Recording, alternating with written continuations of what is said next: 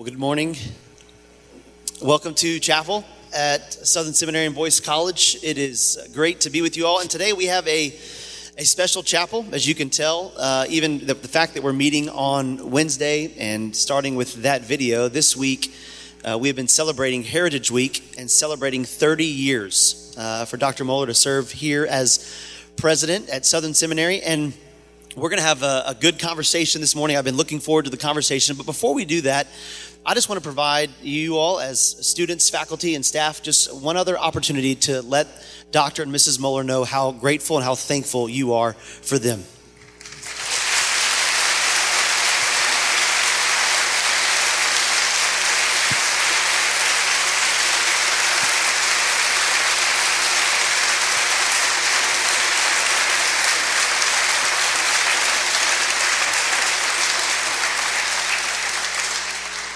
It's been, a, it's been a special few days on the campus, but this morning we have a unique opportunity to hear from Dr. and Mrs. Mohler together as they reflect on these last 30 years serving here at Southern. And so I want to jump right in and just hear from both of you on this first question. Um, you began your presidency here in 1993, which is 30 years ago. But I want to go back even further. I want to go back to 1983, which I believe is the first year you began as a student. Is that correct? No, I graduated in 83. 83, okay. Graduated in 83. I came in 80, yeah, thank you. Came in 80. So 40 years ago, you were sitting in these pews in this chapel, okay?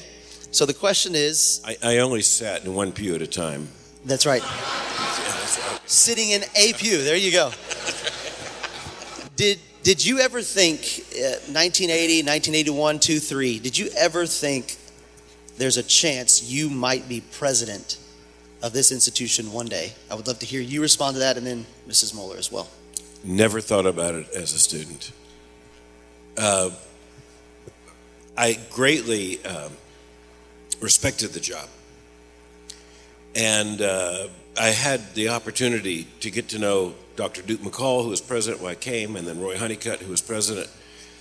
Uh, by the time I graduated, I got to know them very, very well.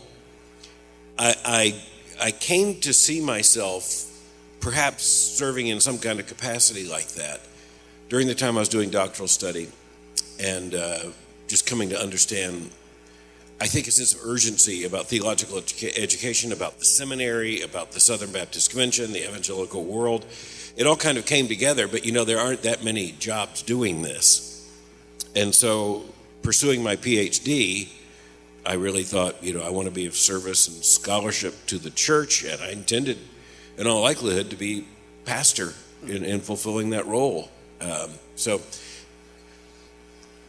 I, I will just say there are so few of these positions. It's not something that was primarily on my mind, but it became a focal calling when the opportunity arose makes sense. Mrs. Mohler, anything you would add there? Yeah, so I came on the scene in 1983 when we moved into Fuller and then into Springdale. And I think he guarded me to some degree as to how bad things were here. And so I knew it was a bit of a train wreck. So it really wasn't something I thought would have been a great idea, actually, if it could have happened. But I worked for a surgeon downtown until two days before Katie was born, and he was a Protestant liberal, but very nice, generous, sweet man who came to know Al through my working for him. And they had great conversations together. And one day he looked at me and he said, He's just so smart. He's going to be president of that place someday. And it, it, took me by surprise because what I didn't tell him was like, well, I've never had that thought. no, and it wasn't because I didn't think he would be up for whatever. Let me finish. It wasn't because I didn't think he would be up for whatever. It was just because, I, like you just said, I thought we were heading into the pastorate. And so, a mere six years later, when he's elected president, my former boss sends this very kind letter, and he had not forgotten that. And in the letter, he said, Congratulations. And he said, You will remember that I predicted this. And he was right. So, the first person to, pre- to predict this was a liberal Presbyterian. yeah. Uh, uh, thank you both for answering that. You know, I, I asked that question for a variety of reasons. One is, uh, I think many of us would just say you serving in this role seems so natural. Uh, and so we've been able to see that and observe that now for many years. But I also, we're speaking to a room full of students who are early in their life, early in their ministry, and they're praying through, and they don't know what the future holds. And I think it's helpful to hear that you were in that same boat. You were in that same situation where you didn't know exactly how the Lord was going to fill in those gaps, but it was a, a call to ministry, a call to faithfulness, and letting the Lord kind of fill in those details along the way. Yeah, can I make a comment about that? Because when uh, I was a seminary student, with the controversy going on in the Southern Baptist Convention, as conservatives began to gain ground, it was evident that there was this vortex of incredible need. And so I think a lot of us, we didn't know where we were going to serve. And we could see ourselves going in many different directions at once. And I think of colleagues like your dad who's been in several different places and before going as president of Southeastern.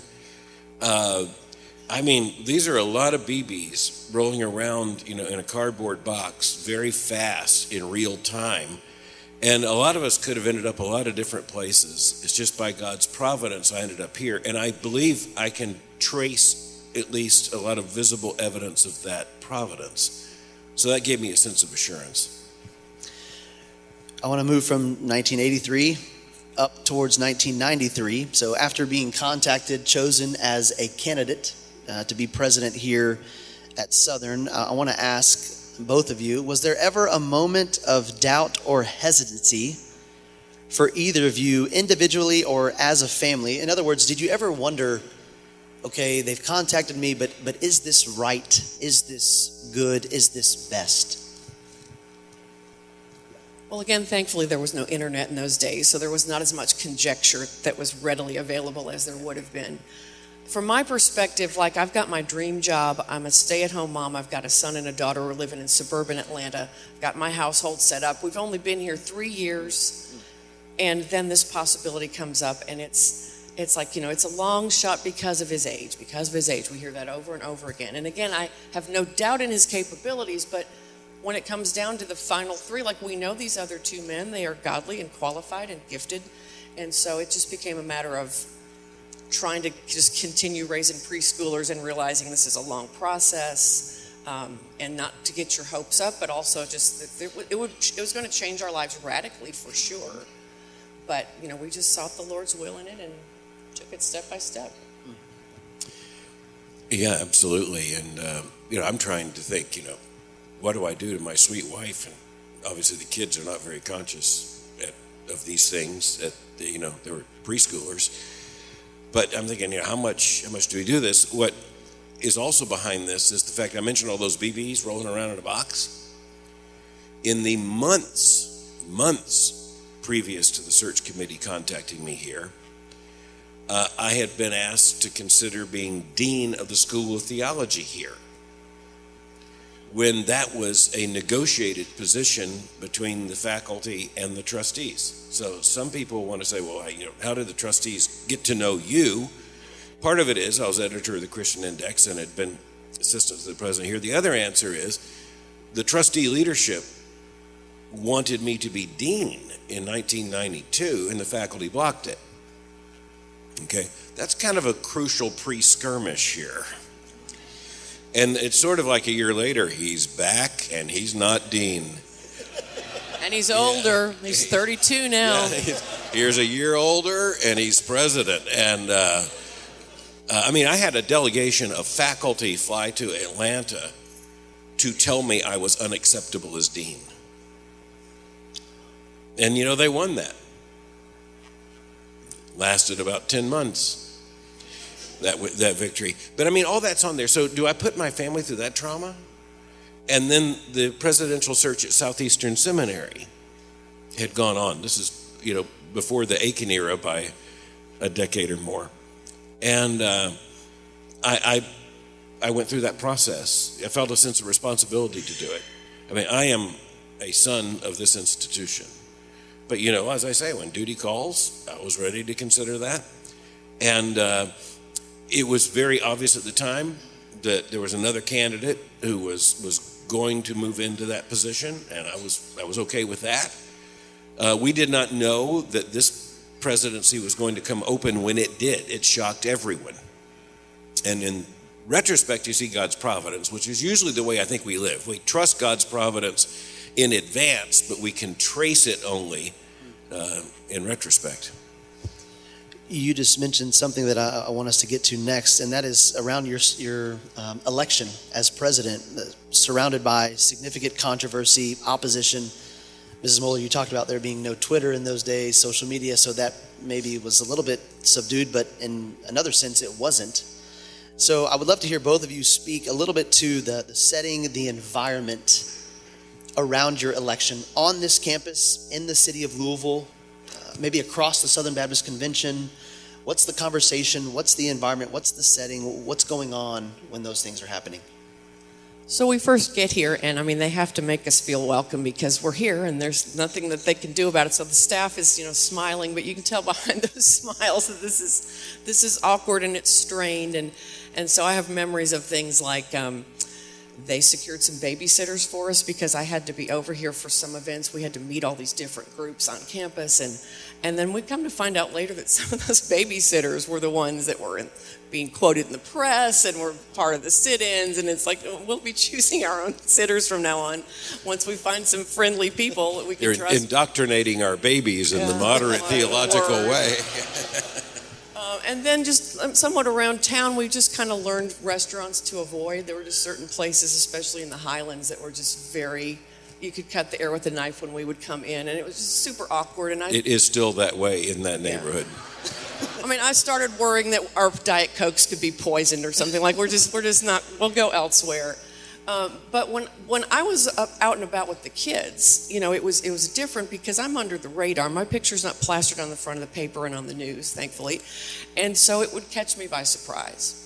So one particular time I went to pick up some photographs, and those of you boys college kids, like we used to do this thing with cameras, and we'd take pictures, and you have to take the film in and have it developed. So I'm picking them up, no big deal, right? And so I'm next in line, and I say, "Here's pictures for Mohler," and the and the clerk just stops, and she just stares at me, and she says, "Mohler," and I said, "Yes, M O H L E R," and she said, "As in Southern Seminary Mohler?" Well, now I'm super defensive, and I said, "Yes, Albert Mohler. He's my husband." And not another word was spoken. She got my pictures. I paid her. She shoved the photos across the counter at me. And it was just one of those moments where, like, you, you never know what people are thinking here, there, wherever. Um, the worst thing, probably just over time, this is not at the beginning, but over time, were the funerals that we attended.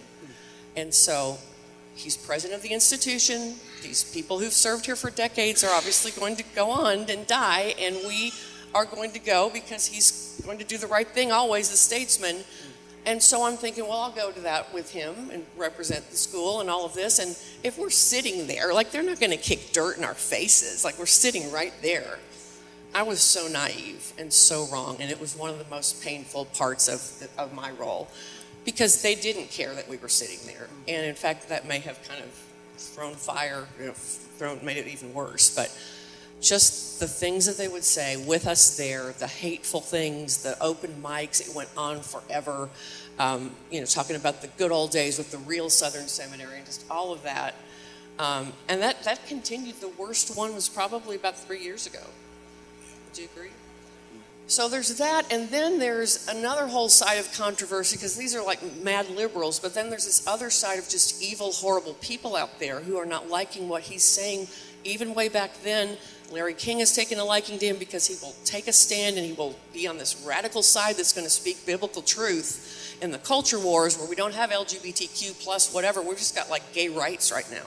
So he goes on those shows over and over again, and we've got at least some people here now that are happy, happily watching that with me. And but then the seminary switchboard starts getting death threats, and those are taken seriously, obviously.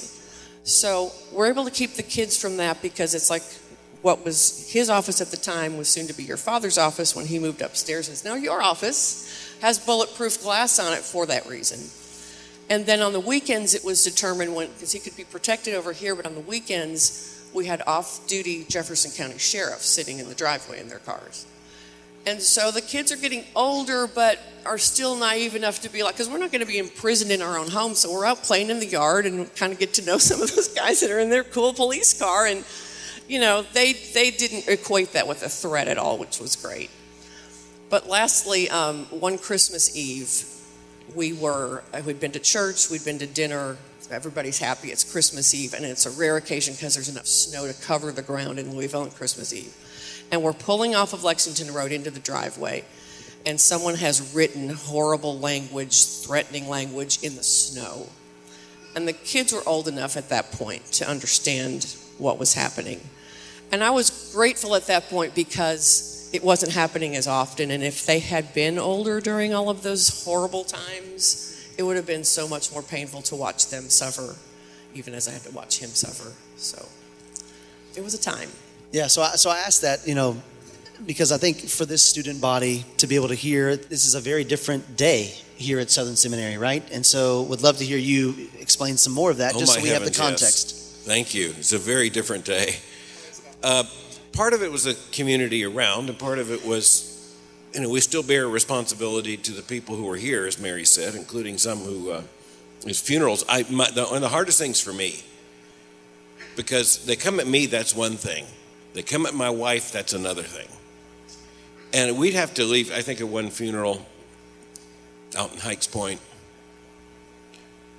where we got back in the car and Mary, this would happen more than once, would just dissolve into tears. She's so strong, she'd hold herself together until we got in the car. And it was just like, okay, what, what do I do as a husband? I cannot shield her from this. But I want to say, as a tribute to Mary, it just increased her resolve. You know, she's back and she's mad. And, you know, Just like my photographs. Give me my photographs. yeah, she got, she got really clear. Um, the worst, I was present and Mary was not because it was under the most unusual circumstances. And there ended up being two funerals, okay? And the first funeral, and I'm there and Mary's not, um, the eulogist, and I'm, I, there aren't that many people because there was a record snow. That's the problem. It was a record snow. They couldn't even go out to the. It was just a situation in which it was lockdown, but people were here. So they said, okay, we'll have a funeral with the people who are here. We have to have another funeral later. And uh, so the main eulogist was someone I knew well who resigned when I was elected, honest. I had had him as a professor. The metaphor he used and again, this is a small chapel in the snow. I'm just sitting alone. And the metaphor he used was Fantine's song um, from uh, Les Mis. Thank you, Les Mis. And, the tiger comes at night. And they start describing the tiger. And then people start looking at me and I go, Good Lord, I'm the tiger. you know, the, the destroyer of the dream. I'm the, I'm, I'm the one who came and ate the dream in the night. And I'm thinking, you know, I am really glad if there's one of these, Mary, because it was, it was also, I think, two days before Christmas. And I mean, everything just, Mary's not there. I'm just thinking, well, if she has to miss one, let it be this one. And uh, the tiger will slink home. But I mean, it was just it, it's this. It still is this in certain circles. So I mean, this is this is the part that people say, well, that's all over. It's it's not over. Um, I think Mary kind of defensively has a list of things likely to come. She's a planner, and uh, you know we this is going to happen, and this is and you know our job. Honestly, I mean this sincerely, and I want to say this in ministry. In in ministry we're often called to do very uncomfortable things to represent the church, to represent the pulpit, to represent Christ, and, and to represent a seminary. And we just have to let the things fall where they fall, learn from it, and then come back and do the right thing. So when you both look back on those those first several years, uh, very difficult, very challenging years, what gave you hope? Um, any moments you can point to that provided a sense of encouragement that hey, things are going to be okay, things are moving in the right direction, even in the midst of hardship and opposition. I mean, it took some time, but there were some glimmers, and so, they stick out in my mind. There was one particular, I think I put this in the magazine article, uh, one particular event when we were out here with our, you know, our preschoolers. So Christopher's in a stroller, and we're out there, and people are, you know, avoiding us like the plague as much as they can. But this, these two, two small families came up. I think they had older kids, a little bit older kids, and they walked up, and they were, it was, they were darting their eyes everywhere. It was so bizarre, and they said, "We're glad that you're here. We support what you're doing." And I'm like, well, that is great, but could you say it out loud, please? Like, what in the world? Get some courage here. Um, but but their tribe increased, and as more came, they weren't afraid to say it. And uh, then we got people like Jimmy Scroggins, who some of you heard last night, who is one of our earliest students. And so the Green Berets arrived, and, and, and you could see that there was there was a crack, and that, that the light was coming. No, I think it's exactly right. We, we had students who were drawn to what was happening here because they love the gospel, they love Christ. And, you know, to them, this is sort of like the 16th century. We're, we're going to go to Wittenberg. We're, we're going to do this thing. And they would show up and, uh, and, and they, they were happy. So, again, Mary mentioned Jimmy. Several of these students, I could think of, you know, a, a dozen of them I could mention, where they were just determined to represent evangelical conviction from the seat in the classroom and to do so winsomely. And they were joy, they, they were happy warriors, but they were both happy and warriors, and um, that was a that was a big thing. The other thing, I just got to tell you this. Excuse me, but I think I don't. I'm, Mary may be nervous. I mentioned this, but yeah, I know, I know, but. Uh, there were some hilarious undercurrents in the midst. The Lord uses hilarious undercurrents that, I mean, they just they just are. So we had an influx of students from Eastern Europe after the fall of the Soviet Union. So they were quite used to being a part of a persecuted church. And it was, I say it's hilarious now. At the time, it was both serious, and but, but I'd be walking down the hall and someone would go, they're meeting. Who are they? Liberal students. What are they doing?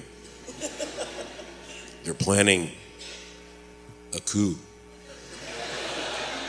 well, I don't think you're going to get very far with this, but it just, it, I understand a whole new way. You know, it's like we got the Securitate and uh, we got the persecuted church coming up. They're meeting. Okay, well, it was kind of helpful. It was intended to be helpful, but it was just one of those things I'm thinking, you know, maybe this is more dangerous than I thought it was. So by the time the death threats started rolling in, we did have some students here that he could call into service because it was also determined he couldn't go to speaking engagements alone, and he didn't have interns and, and staff. And so Sean and Bubba were two great big guys that would go Students. with him. Students. yeah, students. Yes, and he doesn't go by Bubba anymore, but Jason was here in chapel yesterday. He's about to become a grandfather. So if that doesn't make us feel old, No, it, it's really sweet. I, I, I will tell you, I, I was uh, asked to come to speak at Indiana University on uh, the LGBTQ challenge.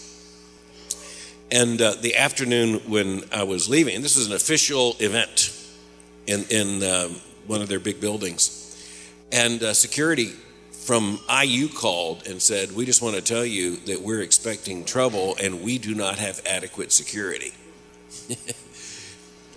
Okay, so what then what do you suggest? They said we suggest you bring your own security. Well, at that time, it was the two biggest students I could find, and uh, it was Sean and Bubba, and uh, and look, they are they are Sean Merrithews, a pastor in Montgomery, Alabama, wonderful, faithful. kids at boys. Yeah, that's right, uh, and and uh, uh, Bubba, better known now as Jason, but always Bubba to me.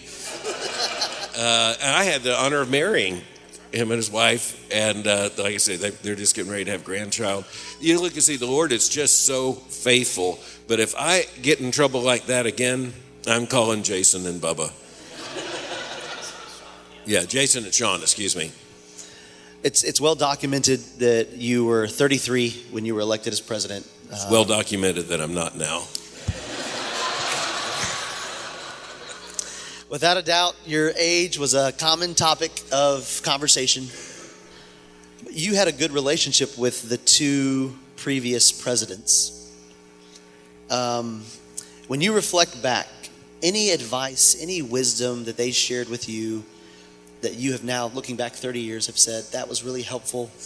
I'm really glad they shared that or told that to me?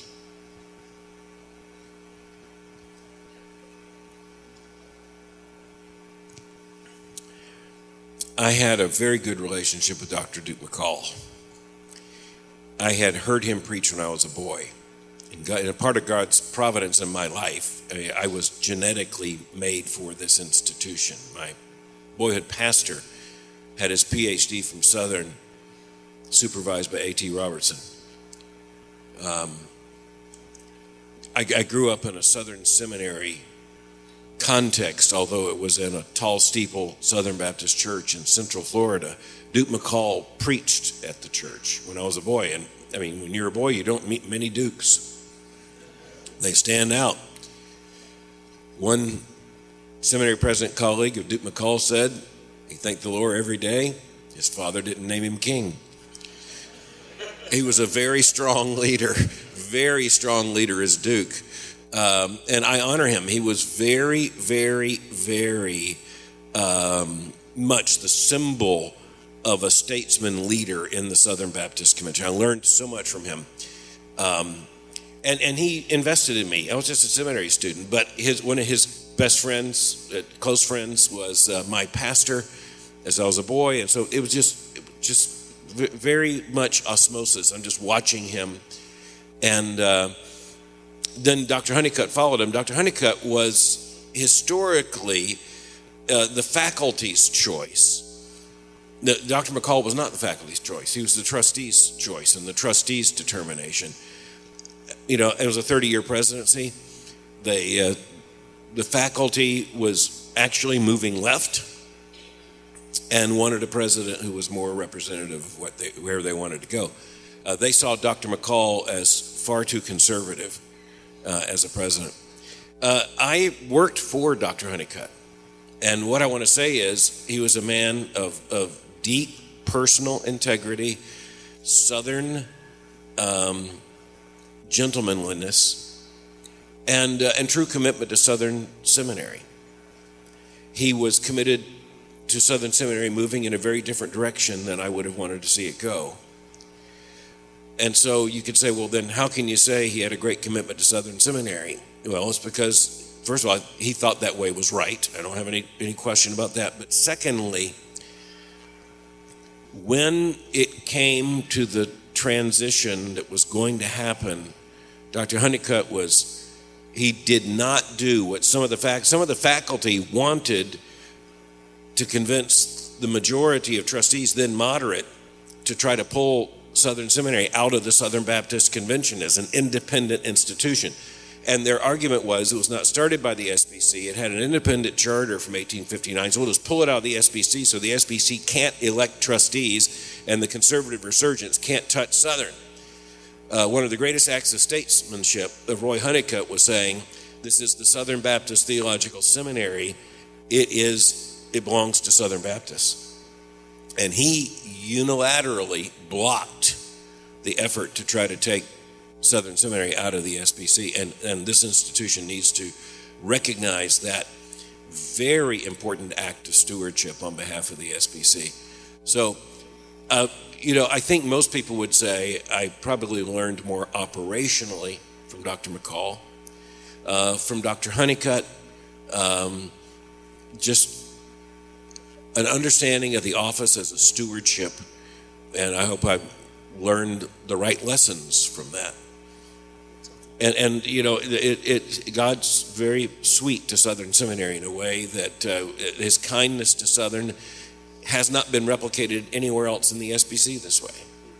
So, forgive me, I'm over answering the question you asked, but I want students to know this. So, um, the, the seminary went in 1993 as the Southern Baptist Convention had been going in a direction that neither Dr. Honeycutt nor Dr. McCall would support. Dr. McCall was a moderate candidate for president against the conservative candidate at one point, the heat of the SBC controversy. But both of them were deeply committed to Southern Seminary. Dr. McCall so committed to Southern Seminary and to me that when Mary so wonderfully put this book together, you will find the, the letter from Duke McCall when I was chosen. When, when we got back to Atlanta from the interview, and, and then they'd offered me the nomination here, the first phone call, I mean, we barely got in the house. We got like a baby in each arm, uh, each of us. The phone's ringing. The, uh, the man on the other end of the phone was Duke McCall, and with a quivering, emotional voice, he said, You have my full support. You will take Southern Seminary I would not take her. But I have confidence in you that you will take her home safely. And it's hard for me to talk about that. I mean, that's statesmanship. And Dr. McCall stood by this institution during the controversy and amazingly enough, stood in 2009 in this pulpit and affirmed the inerrancy of Scripture. And his family left with Dr. McCall's blessing more than a million dollar gift to this institution. Okay, so that hasn't happened anywhere else in the SBC. That's just God's grace. We still have very gracious contact with the family. And then in God's grace, Mary could tell the story better. But her sweet mother, who died last year, you know, she really does need to tell the story. It hasn't happened anywhere else like this. Okay, I'll be quick. Mrs. McCall was deceased before I got here, never met her. Uh, Mrs. Honeycutt was beloved on this campus. She was clearly an empty nester with adult children, and she was very, students knew her, and she didn't get into controversial stuff, but she was just sweet and friendly and fun. And so when the full board met in Atlanta to elect him president, the, the entire board of trustees met in Atlanta, out of out of the could not meet in Louisville. Could not meet here, and so you know we're there. I give my testimony. That's about all I do.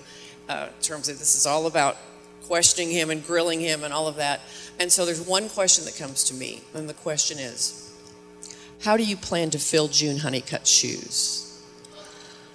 And, and it, I wasn't expecting that at all, and I think I probably stumbled through it. But I remember what, what, what I was trying to get across was Mrs. Honeycutt is wonderful. She's a friend to me. I'm not going to try to fill Mrs. Honeycutt's shoes. It's, it's a full time job for me to try to fill my own shoes and to try to be the woman that the Lord has created me to be. So I will take on this role in a different way than she has. I've got preschoolers, etc. But I mean, that was that was a wake up call. Um, but but as we did get to spend time with the Honeycutts, and then fast forward to her life as a widow, she um, she became a friend of my mother. She she befriended my mother, who was also a widow at that point. They ended up living in the same facility, just about a mile from here. Um, and so she was there when my mom passed away, and was just one of the sweetest friends. And she turned 94 this past month, and she's still going strong. God love her. That's sweet. That's sweet. Well, that, that's God's graciousness. And I, I, just want to say, we thank the Lord for that because our sister institutions largely just have a complete disjunction. I'm thankful that's not the case here. I also, if I could, just want to address as the, as the, as the light was dawning and things were getting brighter, we did have a, a very small group of friends here with us. It grew exponentially, but at the beginning we had we had friends who were here who had our backs you know, it was a very small group. We also had trustees who were so very supportive, but most of them lived out of state and they would go home, and so that was that was difficult. We had friends from outside of Louisville who would call and kind of check in. One particular time, a friend of his called when he was out of town. He's just trying to get the backstory. So some kind of new bomb had gone off here lately, and he said, "How's he doing?" And and, and, and then he just starts thinking out loud, and he says, "Well, you know, Mary, it's possible that you know." The trustees could just see that he gets so bloodied in this battle because he's got to do so much work before he can rebuild. He's got to make so many changes. It's possible he gets so bloodied in this battle that he's like the hatchet man, and and they then have to turn to somebody else to do that. For the, I mean, why he's telling me this, I don't know. He's supposed to call to encourage me. That thought had never crossed my mind. It was very depressing to me that, like, oh, please, Lord, we do not go through all this. And then they broom him on to be like, thank you, your job is done here. Um, so thankfully that didn't happen. But then we also started having some donors come on board, some of whom are in this room, who, when he was out doing so many different things, he's also trying to fundraise because we've lost our donor base. Um, and so, so some of these donors are coming on board, and one of them made the poignant statement. I believe he's here this morning that he said, "We've got grandchildren now. We are new grandparents." And we want those grandchildren to grow up in churches where the Word of God is preached from the pulpit. And we need a seminary to treat to, to train those men to do that. And that's why we're on board. And they've been on board with us ever since. And, and the sweet people in this room like them who have had our back, supported us, known when to call at just the right time, uh, have been priceless. And then lastly, it took us a little while to determine a church to join because there were a few churches I think were afraid we might join, and they didn't really think they wanted that to happen. We were asked not to join certain churches. But we joined Highview Baptist Church, which was one location at Fegenbush. It was forever from here. It did not have seminary students going there, it didn't have faculty there. But they'd read the Courier Journal and they knew how beaten up he was getting. And they welcomed us and they loved us and they loved our kids. And we still have very sweet relationships. And, and we love our, our Highview family. There was one other church, and it was one we couldn't join. That's Southeast Christian Church, where your in laws are faithful members. And they didn't know anything about Southern Baptist life, but they too were reading the newspapers and had a, had a giant, still has a giant influence here. And Bob Russell and many other friends there, they just they just came around us and they just loved us, um, even though they weren't a part of the controversy. So that was a big bolster. Yeah, Bob Russell and I were invited. Invited was the word the other party used to appear before the editorial board of the Courier Journal to represent conservative Christianity. And uh, that was back when the Courier Journal, this is pre internet, it is one of the 15 most powerful newspapers in the United States. And uh, it was horrifying. It was, it was absolutely horrifying. The paper was so much more liberal at that editorial board level and so they basically told me and told Bob Russell we were unacceptable. As in, you got to stop this. This is, you know, all the language about harm and invisibility and all that. It was, it was, this was the first time I heard some of this. It got very, very bad. And so, you know, I will tell you, I learned what Bob Russell was made out of in that session. And, uh, I think he learned what I was made of in that session. And so I would say, I just want to echo what Mary said. Uh, at that point, uh, we had a friendship deeply forged by being fed together to the Lions. And uh, he's been stalwart as a friend, you know, the whole time. And there, there have been some Christian uh, pastors, you know, some of whom now gone to be with the Lord, you know, in this town and in Kentucky, uh, who, who really stood with us. And, you know, we, we could tell many stories there. But this is one weird city when it came to some of the things that were happening because the churches around the seminary were so overwhelmingly liberal. You know, we had two students meet, new students, young men. They met at orientation as students. They both were single at the time. So they thought, well, let's just go check out some of the churches. So they said they'd do so together. They went to a church very close by, very, very, very close by. And when they walked in, they were asked if they wanted a singles class or a couples class. You know, that's a clarifying moment right there. And so I said, What happened? And they said, We we just left didn't answer the question. You know, they were so flabbergasted, but they both said, We kind of understand everything you're up against now, you know, just at this church. And so, yeah, I mean, all this became very clarifying, but, you know, we could, we would divide Kroger, Mary especially, because she was there a lot more than I was. I mean, yeah, I mean, people just, just knew who we were and like you know, it was like the parting of the Red Sea, even in some you know stores and shops in the area. My dear wife was strong enough to uh, to handle that, but I mean, even not too long ago, you're looking up from the meat case at Kroger, and you saw somebody. Well, we'll, we'll have to former faculty member. Yeah, so it's like, hi great price on pork chops. you know. you uh, I'm, a, I'm a big fan of fill in the blank questions. Doesn't look like you are, maybe, I guess, but. Um, I, I, I, did not mean to send that signal. I'm just drawing a blank. well, uh, first fill in the blank. Your favorite Aiken provost is? Just, just My kidding. current one. okay, there we go. Um, a favorite memory over the last 30 years is could be silly, could be more serious. Something that immediately comes to mind. I, I want to tell the quick story. I'll try to make it quick of the weirdest thing that ever happened while living in 2800. And there are lots of stories. We had two fires that were there that were set by people working on the house, supposedly doing improvements. Um, or that's what they said. So I'm preparing for the first dinner I would ever host as president's wife, and the doorbell rings, rapid ringing, and I go to the door, and there's a Louisville Metro police officer standing there telling me that I'm, pes- I'm pushing the panic alarm, and I said, "Sir, I promise you, I don't even, I'm not pushing any panic alarm or keypad or anything." Now they had given me these, I, I call them "I've fallen but I can't get up" pendant things to wear between the garage and the house because they're trying to cover every base. So those are in a drawer, and I'm not touching them.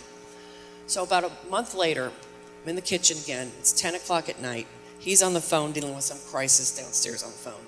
I'm chopping onions. His parents are coming into town for their first visit, so I'm trying to do a lot of stuff in advance. I'm chopping up onions. My mind's in a hundred different places. I'm not doing them under the water, so it's unwise, but I'm, I've got mascara all over my face for that reason. And From the hap- onions. yeah. And it happens again with the doorbell, and it's 10 o'clock at night, and so th- I'm chapped now, and I'm all, it's a little walk from the kitchen to the front door. But the whole way I am rehearsing what I'm going to say to this police officer, like, I am not touching the panic button. Well, my breath is taken away because when I get close enough to the door, there are blue lights all the way out to Lexington Road. There's like 15 police cars in the driveway. The Louisville SWAT team is on the porch, and their guns are drawn. Now, unfortunately, in my haste to get to the door, I forgot about the mascara and I didn't leave the knife in the kitchen.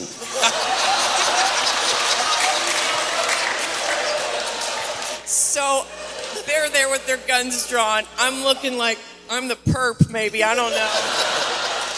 Meanwhile, they've surrounded the house, and we didn't have the fine security staff we have now, campus police. And I don't know if he thought Barney was making his rounds at 10 or what, but he just kind of waves at the, whoever's back there. And I have to eventually convince them, excuse me, to, well, they first of all made me come onto the porch to prove I was not under duress. Put the knife down, lady. Yeah. And I go to the top of the stairs and I said, honey, would you please come up here? The SWAT team is here. And you just, whoever you were talking to is like, I got to go. The SWAT team's here. Um, we got rid of those panic buttons. It turns out that truckers on I 64 were using an Ill- illegal frequency and triggering them. But that's probably my weirdest memory. It's tough to top This that is, I, I'm, I'm going to tell something else more significant, but I will tell you that I remember having to hang up on two trustee chairmen because of urgencies. The first one was the one Mary said in the SWAT team's outside. Second one was just a few months ago with Josh Powell, our current chairman, talking with him on the phone. We're at our lake house. Mary, who is so calm and collected, she's so strong, she doesn't make exaggerated noises, but she made a noise. Knowing you are on the phone with our trustee chairman. I hear a scream. So I think Josh Powell heard the scream. And I just hung up and went out. And Mary had fixed a wonderful dinner out on our back porch. And it was being enjoyed by a mother and her two baby raccoons. and uh, so Which the grandkids didn't know until this point, so now they know. Well, there you go. And uh, so there were three raccoons, and they were not in haste to leave. They were enjoying this meal. And so, anyway, I did this. So now, you know, and Mary was not pleased. Okay. So we just got to figure all this out. And so I had to go call the chairman and say, it was just raccoons eating dinner. You know, don't, don't worry, no incipient threat the weirdest moment, and, and, and I, I think historically, one of the greatest moments of my life, just for fun. And this institution has had the most remarkable people involved in its life. I mean, Titanic, world changing people. And uh, when I was elected, we had an executive committee that uh, met uh, and uh, met with the new trustees. So we have new trustees meeting, and you know, with creditors and all, you got to go through new trustee orientation. So this is my very first So we have like four new trustees, and then we have the executive committee of the board, and Mary serving a formal dinner. Of, for, it's got the executive committee and like four new trustees. Okay, one of the four new trustees, somehow the conversation, very friendly, very friendly. You know, all these men sitting around the table. At that point, they were all men, except for Mary. And uh, Richard Nixon comes up as a topic of conversation. And one of the new trustees says, You know, I think he was insane by the time he resigned from office. And this other trustee, more seasoned on the executive committee, said, That's not true. Okay, this guy looked a little startled kept going. He said, Well, I just read a book. And he said, and, and the, you know, about how the resignation letter came together and all this. And he goes on talking about what he had read from this book. And this guy says, Not the way it happened. This does not deter this guy at all. He says, I just read this book and it's getting hotter, and I can see other members of the executive committee tensing up. And finally, this guy says, Who are you to tell me I'm wrong? He said, I'm Harry Dent. I was White House counsel. I wrote the resignation letter. he said, That is not the way it went down. And you, you know, it's really hard when you're president of the institution, your wife's at the other table, you have to host a conversation. How exactly do you say, well, what else should we talk about? You know, I mean, one of those moments when the whole oxygen left the room. You went, though, how about dessert? Cheap price on pork chops, right? Yeah, that's right. I mean, it's just one of those things. Okay, Can next. I fill in the blank with a few happy moments? I gave my zany. So happy moments. 30 years ago, almost to the day. Krista was too young to be here for the ceremony, but Katie was not. So we got to parade up here in our matching dresses, and she got to kiss her dad, and we were presented flowers, and that was a phenomenal moment. And then almost exactly 20 years later, Katie and Riley stood on the same platform and celebrated their marriage in this room. We have so many profoundly happy memories in this room. Both of our kids graduated from high school, took place here. Christopher graduated from Boyce College in this room. Um, and then to graduations in general, it took us a long time. Most of you know that story to get through one. I dreaded them for a long time, which was really sad because it was like, what kind of antics will they do this time to embarrass us all? But that's such a faded memory now, and graduation is now such a joyful occasion as we see these students launch and, and we've come to know and love them. But for a while, every time there'd be a little twinge just that I wouldn't express to be like, so many of them are leaving. You know, what's going to happen in the fall? But then back here in this room, opening convocation, every single year, the Lord has been so faithful, and the room is filled again. And we've got fresh faces and new eager students who are here, who followed their calling, who are excited about studying with this faculty, and it's been true joy ever since. It's a great word. Final question. Uh, I would love to hear from both of you. When you consider the future, you, made it very clear in the video you're you're not done. There's still work to, to be done. When you consider the future, what's your continued hope and prayer for Southern Seminary Boyce College in the days ahead? Continued faithfulness, understanding that the challenges of the next few years are likely to be something of a quantum of the challenges we know now. And so I believe the Lord's faithful to bring just the right faculty and just the right God called ministers and students to this campus. And uh, we pray to be found faithful. And because I don't know exactly what we're going to face. I mean, if you'd come back 30 years ago and said, How are you going to respond to the LGBTQ crisis with a plus sign at the end? I would have said, I, I do not recognize the formula. I think that's where we are on some issues we're going to face in fairly short order. So, I, you know, I, I really, I believe the Lord is faithful to His church. I believe that that His church is capable of an obedience and a faithfulness to which it's called by the power of the Spirit and the ministry of the Word. So I'm, I'm, I'm, not, I'm not depressed. I'm, I'm optimistic. No, that's not true. I, I keep telling people that's not, not a good Christian word. I'm hopeful. I'm hopeful because our hope's in Christ.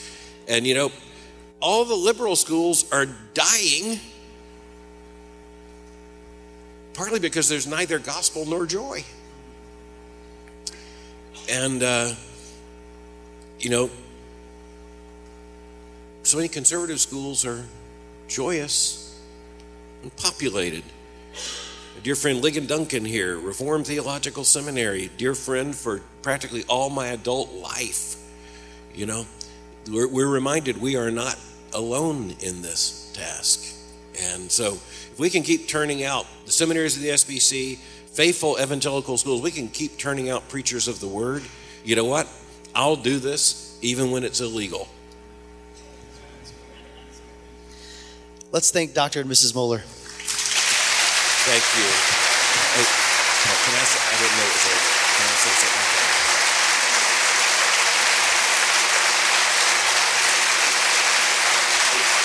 Thank you.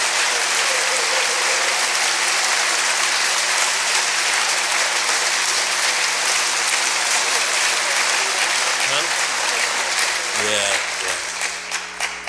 So, just before we close, and I appreciate just a moment of personal privilege. Uh, nothing makes us happier than looking out and seeing Christopher, Katie, Riley, Benjamin, Henry, and Margaret, whose hair bow is showing over the pew. The Lord blesses us all in ways we just couldn't imagine. And I want to thank you for being the kind of people, the school, this faculty, these students, that have brought out such faithfulness on display for our family. And I want to thank our family. Your mother and I love you, grandmother and I. And uh, you're very much a part of loving us to do this job. And I couldn't be more thankful. And people have often said to me, You were made for this. I think of God's calling this the way it works. But what you saw this morning is, my goodness, she was made for this. And I couldn't have survived this without her. Thank you.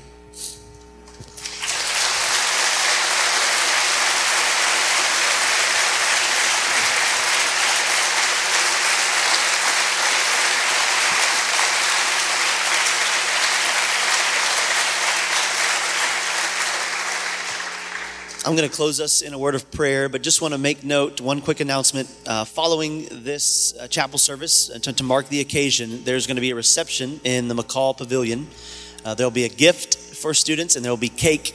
So make sure after you leave chapel, you make your way over to the McCall Pavilion for a reception. Let me close us in a word of prayer.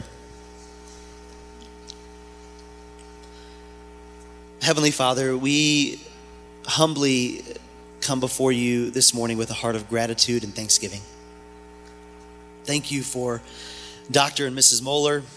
Thank you for their example of faithfulness for now over 30 years. And we thank you that as they shared up here a moment ago, in the good times and in the tough times, that they have, by the power of your Spirit, they've remained committed and devoted to you. We rejoice today in their ministry and their service here. We rejoice in the countless number of pastors and missionaries and seminary wives and church leaders here and around the world that have been impacted by their ministry and their leadership. We praise you and thank you for the favor and blessing that you have shown to them. And we look forward to the days and years ahead and ask that you would continue to bless the Mohlers as they labor here at Southern Seminary and Boyce College. We pray for continued favor, for good health, for continued influence. And we pray all of these things in the mighty name of Jesus Christ our Lord. Amen. You're dismissed.